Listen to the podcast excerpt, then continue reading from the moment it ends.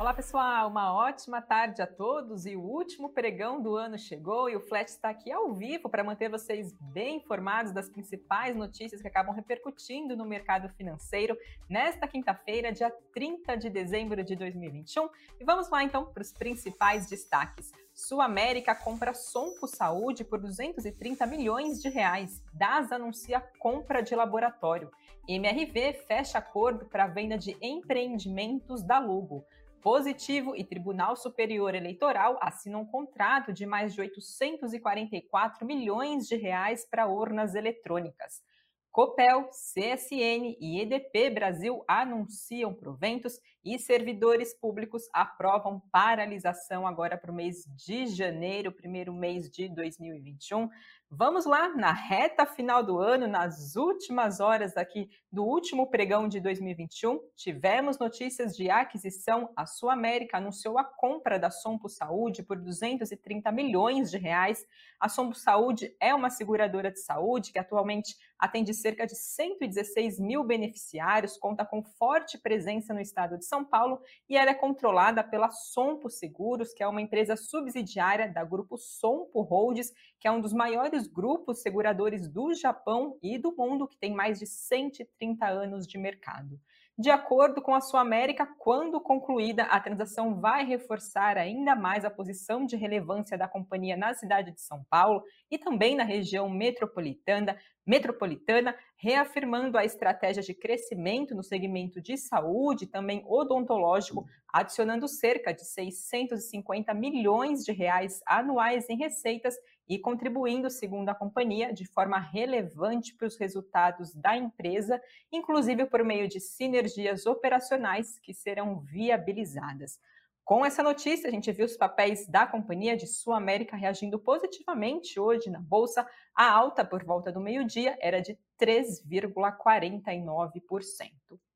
Quem também está no embalo de aquisições é a DASA, que anunciou a compra da Sal Participações, que é uma controladora do Centro Diagnóstico Boris Berenstein, e o valor da transação não foi anunciado pela companhia. Esse centro de diagnóstico tá, está entre os mais tradicionais por imagem do estado de Pernambuco. Ele tem seis unidades no Recife e também na região metropolitana.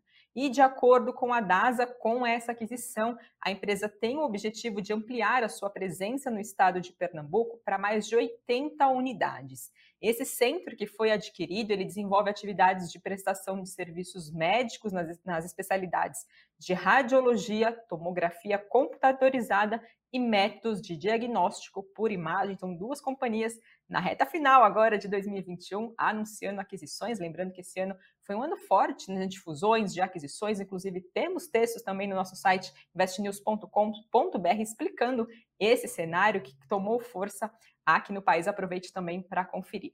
Quem também está no noticiário de hoje é a MRV, que anunciou um acordo de investimentos com o veículo canadense Brookfield Asset para venda de empreendimentos da sua unidade Lugo, totalizando 1 bilhão e 260 milhões de reais em valor geral de vendas.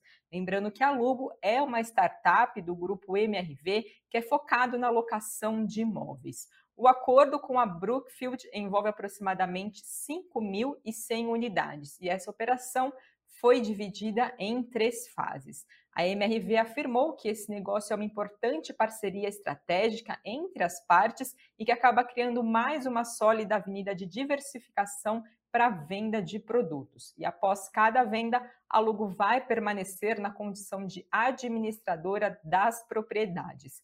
Papéis de MRV também estavam em alta hoje, depois da divulgação dessa notícia, por volta do meio-dia, avançava 1,61%. Temos também a Positivo, que já apareceu no noticiário dessa semana. A Positivo e o Tribunal Superior Eleitoral acabaram assinando um contrato de fornecimento do primeiro lote de urnas eletrônicas para as eleições agora do ano de 2022. Esse contrato engloba a produção e o fornecimento de mais de 139 mil urnas por um valor de 844 milhões e 900 mil reais, representando 79% do total de 176 mil equipamentos previstos na licitação. No mês de outubro, o TSE informou que a Positivo era a única companhia habilitada para participar do processo de licitação. No início dessa semana, a Positivo foi confirmada vencedora desse processo. Agora, ao longo dos próximos 12 meses, a empresa vai fornecer até 176 mil urnas, além de mais produtos e serviços que estão previstos no edital. E a operação contempla um valor total de 1 bilhão 179 milhões de reais. E o TSE ainda pode requerer outros contratos para produção e fornecimentos de urnas eletrônicas remanescentes, então, nesse período eleitoral aqui no país.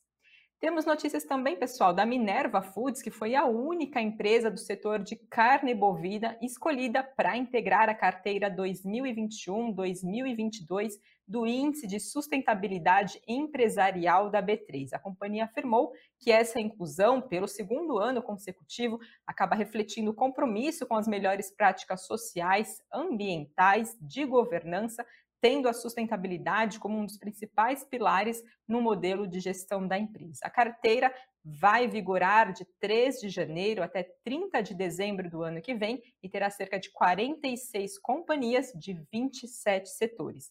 E essa escolha aconteceu por meio de uma resposta de um questionário, análise de evidências e também da análise de reputação feita por uma empresa de ciência de dados.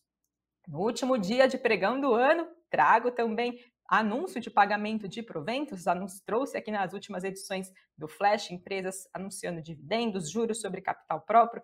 Vamos lá então, atenção acionistas de CSN, a companhia aprovou o pagamento de a título de antecipação de dividendo mínimo obrigatório, então juros sobre capital próprio, no valor de mais de 256 milhões de reais.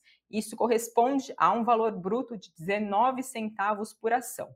Os juros sobre capital próprio serão pagos aos acionistas até o dia 30 de maio de 2022 e vão ter direito quem tiver papéis da companhia no dia 4 de janeiro agora de 2022.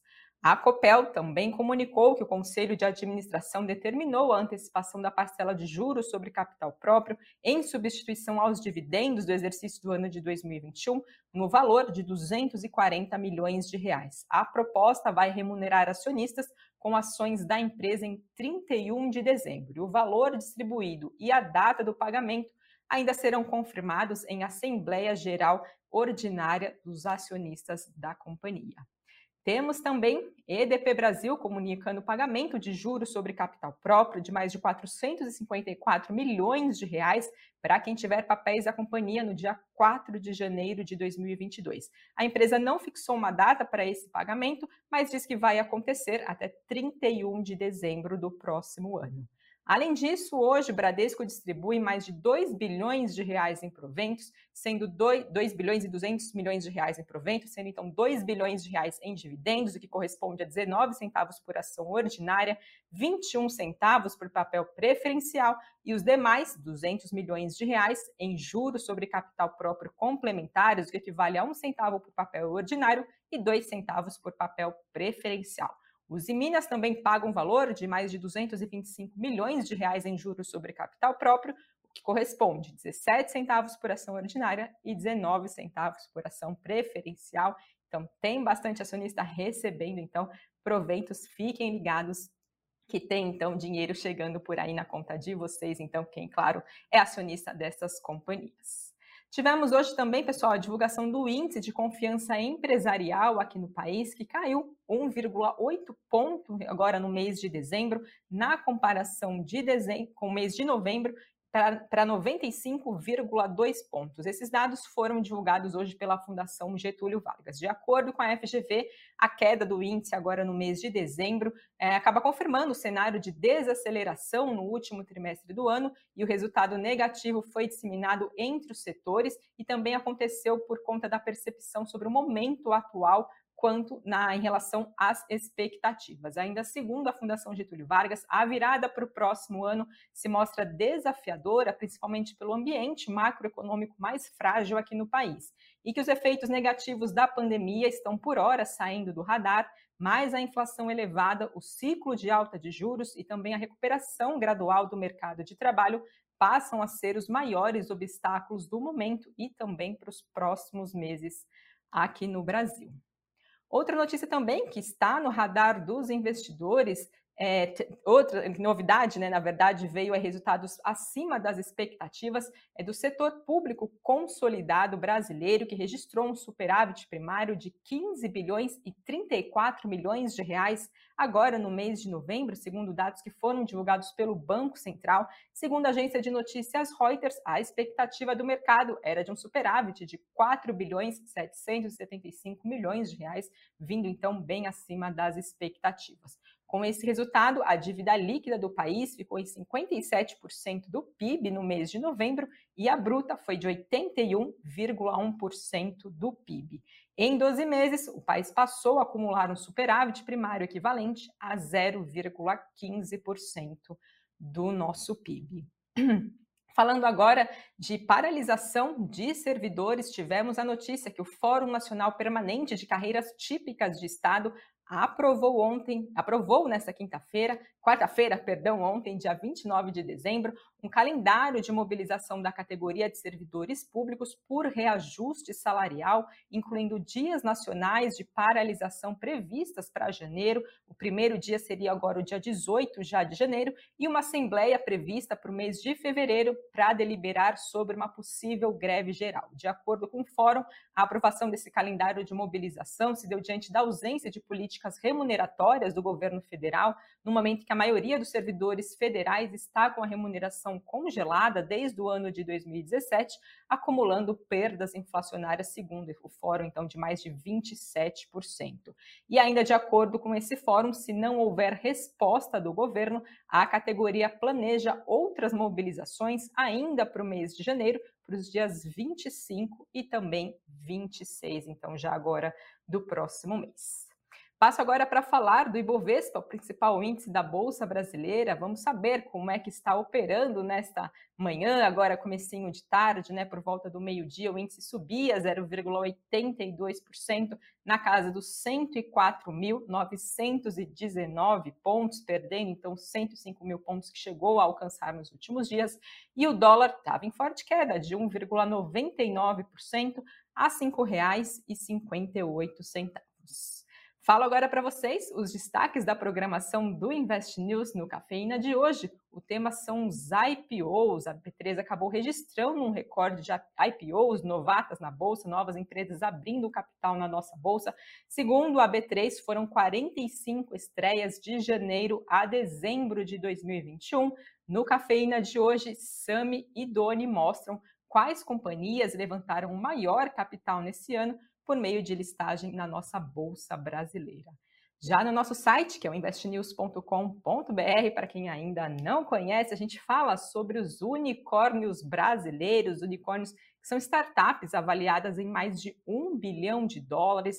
Essas startups, esses unicórnios dispararam aqui no país. O primeiro unicórnio surgiu recentemente, no ano de 2019, foi o aplicativo de transporte 99 então, surgiu agora no ano de 2019. Eu conversei com especialistas para entender o que está motivando, o que, que está impulsionando esse crescimento de unicórnios. Segundo a Associação Brasileira de Startups, são 20 unicórnios atualmente no país. A expectativa é que até o ano de 2026 esse número chegue a 100. Então, a gente traz no texto né, característica dessas startups, nessas empresas que são consideradas unicórnio, a importância do investimento em startups, os segmentos que podem ser promissores para novos unicórnios Aproveite para conferir esse conteúdo e também seguir bem informados ao longo do dia com as demais notícias que a gente acaba publicando para vocês. E por fim, tem também Boletim Invest News às seis e meia da tarde para manter vocês bem informados, então, trazendo o que acabou repercutindo no decorrer da tarde e, claro, também comentando, né, sabendo então como que vai claro, encerrar o Ibovespa agora nesse ano de 2021. Fiquem ligados, então, para ver, claro, também as maiores altas, as maiores baixas, sempre com participação de analista da No Invest. Então, é um bom momento para vocês também seguirem bem informados. E pessoal, encerro a transmissão do Flash de hoje, o último de 2021. Gostaria de agradecer a todos vocês que nos acompanharam no decorrer desse ano e, claro, espero que vocês tenham um ótimo 2022 com excelentes investimentos e que vocês continuem também acompanhando a gente aqui ao longo do próximo ano. Então, feliz 2022 para vocês e até segunda-feira.